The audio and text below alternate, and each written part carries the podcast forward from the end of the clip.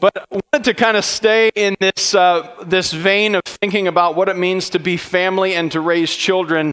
Uh, one of the questions that I received seemed to fit really well into this series that we've been in uh, called Asking for a Friend. And uh, this will be our last uh, message from that series, Asking for a Friend. And we've had two objectives through this entire series. Number one, has been to try to help you formulate solid theology about the things of God, the questions that come up in your life. How do you, how do you find the answers? Because they're out there. And number two has been let's create a space within the body of believers, of, of all of us, that it's okay to ask questions. It's okay to have a question about God because questions don't send God running in fear, and they shouldn't send us running in fear either. And so it's really been my hope through this series, and I've really appreciated uh, all of the questions that were submitted. Uh, in the time that we've been doing the series, I've had so many more of you submit questions, and uh, I haven't fully decided yet. I know we'll probably do this series again next year, uh, but may also do some, some videos here and there to try to tackle some of those other questions that I did not get to in this series. But the one that I thought was really good for today is this question How can you teach your children to follow Jesus? How do you teach your children to follow Jesus? And I want to kind of just preface this in, in a couple of thoughts here in the very beginning. Now, because I don't want this to be a condemning message, because uh, here, here's two things that I have observed. Number one, I've seen parents who are incredible people. They love Jesus with all their heart, soul, mind, and strength. They serve the Lord with all they've got. And for whatever reason, their children grow up and decide not to follow God. It's, it's heartbreaking. I've talked to so many of those parents that their hearts are broken because their kids aren't following God. Now, on the flip side, I've seen some of the worst parents you've ever met in your life. And you wonder to yourself, how did you get your parenting card? And then you look at them and they raise children that decide, for whatever reason, to just be totally sold out and on fire for God. And, and so while I want to talk about this input today, I don't want to say it from this place of condemnation. It's not to say that it's a recipe, you do this, this, this, and this, and it's going to happen. It's not to say that if you fail to do this, this, this, and this, your kids are doomed. The reality is we have a part to play, but we also need a lot of prayer. And it takes a lot of prayer. And also, you know, I know some of you, you know, my kids are grown. I don't have kids, I have grandkids. And, and grandchildren are a different thing, okay? Unfortunately, when you're the grandparent, you don't get quite as much say as you would like sometimes, I'm sure. But we, you can still pray for your grandchildren, pray for your neighbors, pray for the kids in our school district, pray for your nieces and nephews and cousins, all of these things. God has a plan for them. But I wanted to hit this, and first I wanted to give you a resource that I found that is really helpful, uh, but it's called Sticky Faith. Um, the idea of everyday ideas to hold last to build lasting faith in your family. Would really encourage you if you're somebody who likes to read, would like to know more on this topic of, of how can we put more God into our family so that our kids will grow up to know Jesus. Really great resources that I would highly recommend. But I wanted to hit a couple of statistics that you'll find in these books because I think they're really uh, challenging but also scary. They're a reality we just need to face, okay? Number one is this 40 to 50% of kids who were in a youth group when they graduate from high school go on to abandon their faith in college. I want you to think about that for a second. That means if we had 20 kids in our youth group and we lined them up on the stage, we would say 10 of them are going to walk away from God when they leave this place. That's heartbreaking. Number two, 80% of those who walked away did not intend to do so. They really thought to themselves, when I go to college, I need to maintain a relationship with God. I want to be close to God and do everything that I can. But they fell away from faith in that process. Number three, 30 to 60% that do fall away from God will return in their late 20s. Now, again, I, I say that to be encouraging to some sense. If you have a, a kid that's in that age group, don't panic, keep praying. God has a plan for them. These are some of the things that really were startling to me. 28% of college students have hookup or sexual relationships with 10 plus partners by the time they graduate from college. The average college student that is a senior in college has been with seven different people throughout college. They're experimenting sexually. And we see this playing out uh, in gender identity and also in homosexuality on a high level right now. Number, and number six, over 90% of youth group grads go on to experiment with alcohol in college. And here's really the reason why. Um, number one, here in our takeaways, many young people are losing their battle for their faith out of loneliness, peer pressure, and a lack of, lack of depth. Here's what they find they get to college and they don't know anybody, but they get invited to a party.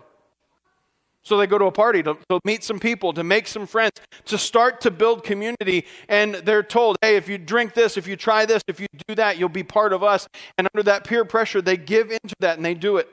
Number two, a majority of students are experimenting with sex, drugs, and alcohol. They are trying to find their way in life, what they think, what they believe. And for, for whatever reason, they're looking at it from a world, worldly standpoint. Well, I know that my parents always said this, but everybody else in the world is saying this.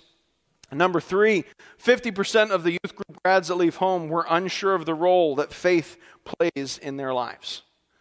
Now, when I look at some of these statistics, I'm tempted to be a little fearful. I, am a parent with three children. And I look at them and I look at their future and I think to myself, what's going to become of them? How can I build in them lasting faith that's going to go beyond, well, yeah, we went to church when I was a kid? Because we've all met people like that. Maybe you're here today and that's your story.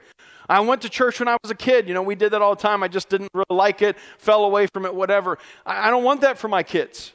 I want them to have a strong, committed relationship with Jesus. I will tell you this, and I believe this wholeheartedly.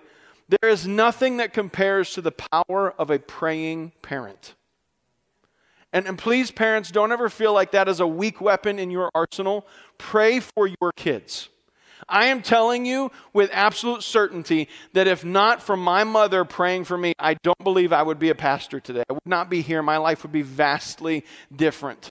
I can't tell you how many times the Holy Spirit ratted me out to my mom in the middle of the night. It's so, it was so frustrating to me. I'd be in the living room or the kitchen, and my mom would literally walk up behind me and say, What were you doing last night? I'd be like, What do you know? She'd say, I know that the Lord woke me up in the middle of the night and told me to start praying for you. I'm like, That dirty rat. what details did he give you? But I'm so grateful my mom did. She got out of her bed and she got on her hands and knees and prayed for her son without knowing what was going on, but just knowing the Holy Spirit told me right now I've got to pray a covering over my son. And I don't believe I'd be here if it wasn't for that prayer. So I encourage you keep praying for your kids, pray for your grandkids, pray for your children. But here's something that was really interesting out of this book. And before we get into scripture, I just really wanted to read this because this kind of sets the stage on what we're going to talk about for the rest of our time together here. It says most teenagers and their parents may not realize it, but a lot of research in the sociology of religion suggests that the most important influence in shaping young people's religious lives is the religious life modeled and taught to them by their parents. Now, if you have teenage children, I will testify, they don't often think that you are the smartest person they've ever met.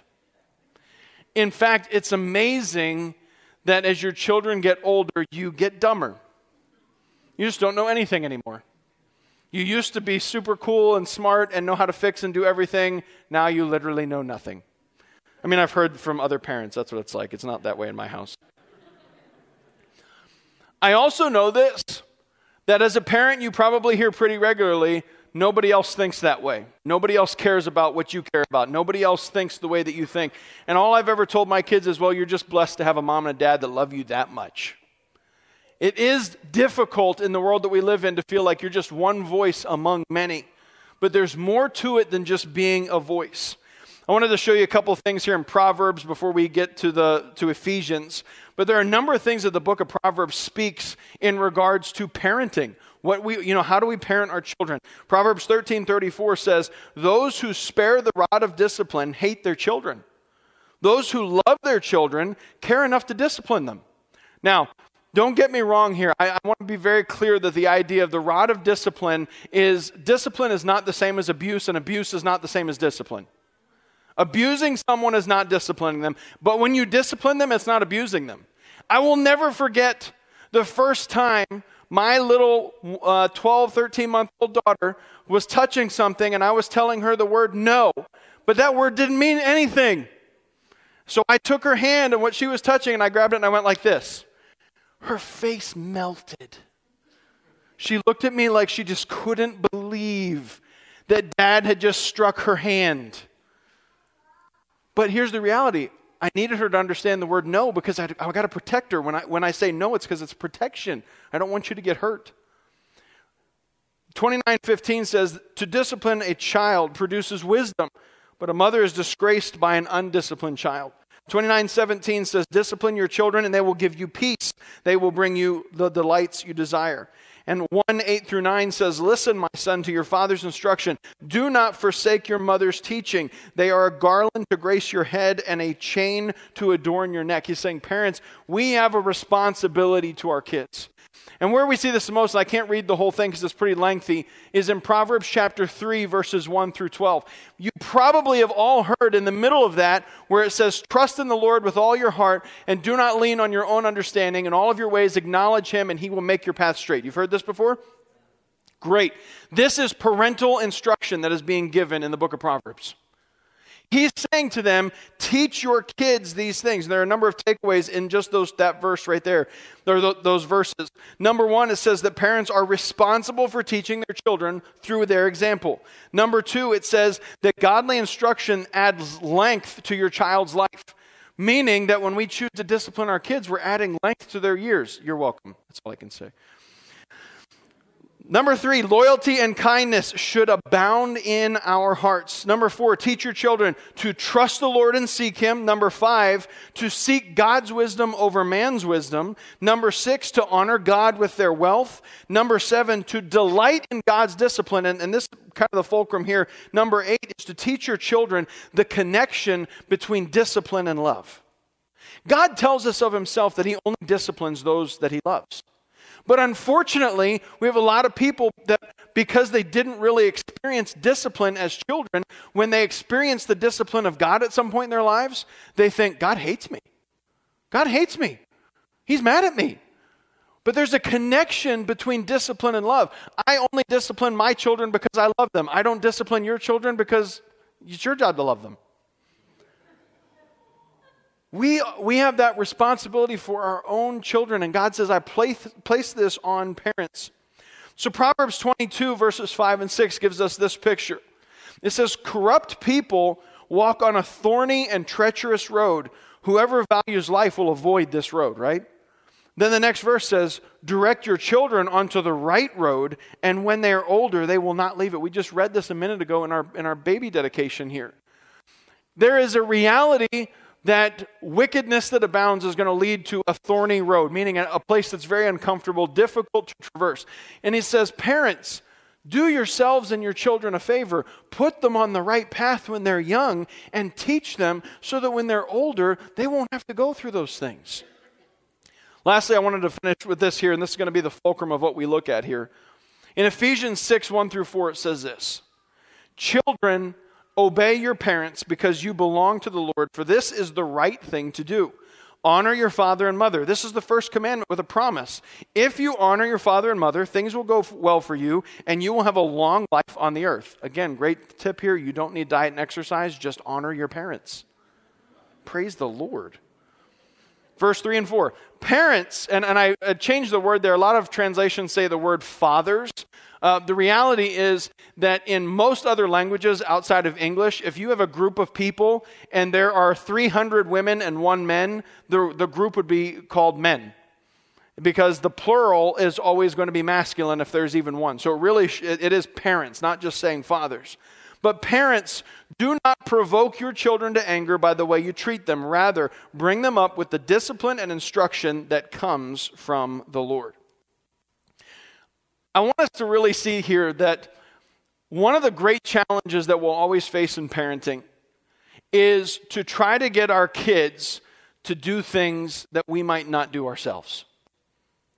That we're telling them, don't yell at each other while yelling at them for yelling at each other. Anybody ever been there? And I just want to say this, you know, to get this uh, out in the open here. I'm not talking about parenting today from a place of like, I'm batting a thousand and you guys are on level four. It, it's mostly some days from a place where I'm like on level three or two myself. There are days that my wife and I, before we close our eyes at night, we just look at each other and we go, what are we doing wrong? We have a statement that we say to each other on the regular, once to twice a day, where we'll be frustrated and we look at each other and we just go, I don't think we should have kids.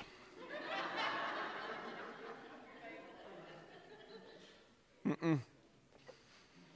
So please, when I'm talking about this, please, please don't think that I'm saying it from the place of like, I'm the greatest parent that is in this room.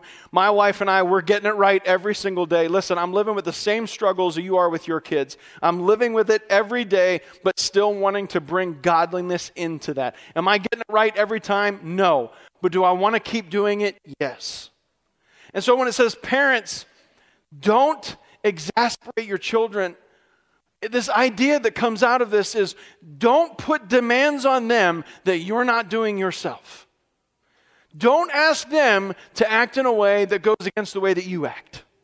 Don't ask them to be gracious and compassionate, merciful and forgiving if you're not going to be gracious, compassionate, merciful, merciful and forgiving. Don't do this to your kids because they won't be able to do it. We know that 90% of what we learn is from what we see. I can tell you all day long in words what these things are, what, what it means, what matters, but you will decide from the actions I display what I really believe. So, what it's talking about here, and kind of going back to that idea behind sticky faith, is the difference between God being something that you do and faith in God being part of who you are. And there is a vast difference, and please hear me in this. There is a big difference between going to church and being the church. There is a difference between reading the Bible and living the Bible. There's a difference between knowing God and serving God.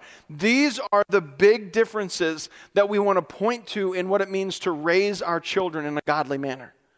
Listen, God has to come up in ways that probably go against your thinking sometimes. And again, I'm not saying this to be condemning to any of our parents, but probably a lot of us think, well, the best way to get godliness into our kids is to make them sit down every day. We'll read the Bible together, we'll pray together, and we'll do all of that. That's great. And I'm not saying there's anything wrong with those things. But I, there needs to be more than that. God has to be in the middle of everything. When you sit down to a meal, I know there's always the temptation God is great, God is good, thank you for this food, amen. Or I've heard good food, good meat, good God, let's eat. Right? No. If you take the time with your kids to say, no, this is a time where we don't just say some perfunctory prayer, we take this time to say, God, we, we acknowledge you as the one who gave us everything that we have. We acknowledge you. God, it was you who provided for our needs, you who took care of us. And it's in a million little things that we do and, and, and finding ways to infuse faith in everything that we're doing. Decisions that we have to make as a family, decisions that you make as a mom and a dad. And, and, and I get to that there's this difficulty for some of you. Maybe you're uh, you know, a husband or a wife and you really want to lead your children a certain way, but you and your spouse, you're just not on the same page. And I get the difficulty of that. I've watched it and I see the frustration. But continue to be godly for your kids. Church, it scares me when I read statistics that a number of kids are falling away from their faith in Jesus just because mom and dad aren't there to take them to church, to make them do these things, to make them be a part of it anymore. That's scary to me. And the, the challenge for us then becomes what kind of example are we giving our children to learn from? What are we giving them? What are we showing them? What are we displaying for them? How can we better display what it means to follow God every single day, not just on Sunday? Not just, okay, well, it's time to dress up, you know, and, and listen, we've all been there. Thankfully, I don't ride with my family to church in the morning because when I was a kid, there was a lot of fighting that happens on that car ride. And then you get to the church and you open the door, and everybody's just like, all right, get inside. And then the first person you see, you go, hey, how are you? And your kids are behind you going, right? I get that struggle and I get that it's real. But I also think this we need to be a little more open about our struggle. Can I, can I just help you with this for a second? You don't know a parent who's doing it perfectly. You don't know one. You might look at parents and think they're better at it than you. You can probably look at some parents and you think they're worse at it than you. The reality is, God has called us to live as godly examples for our children.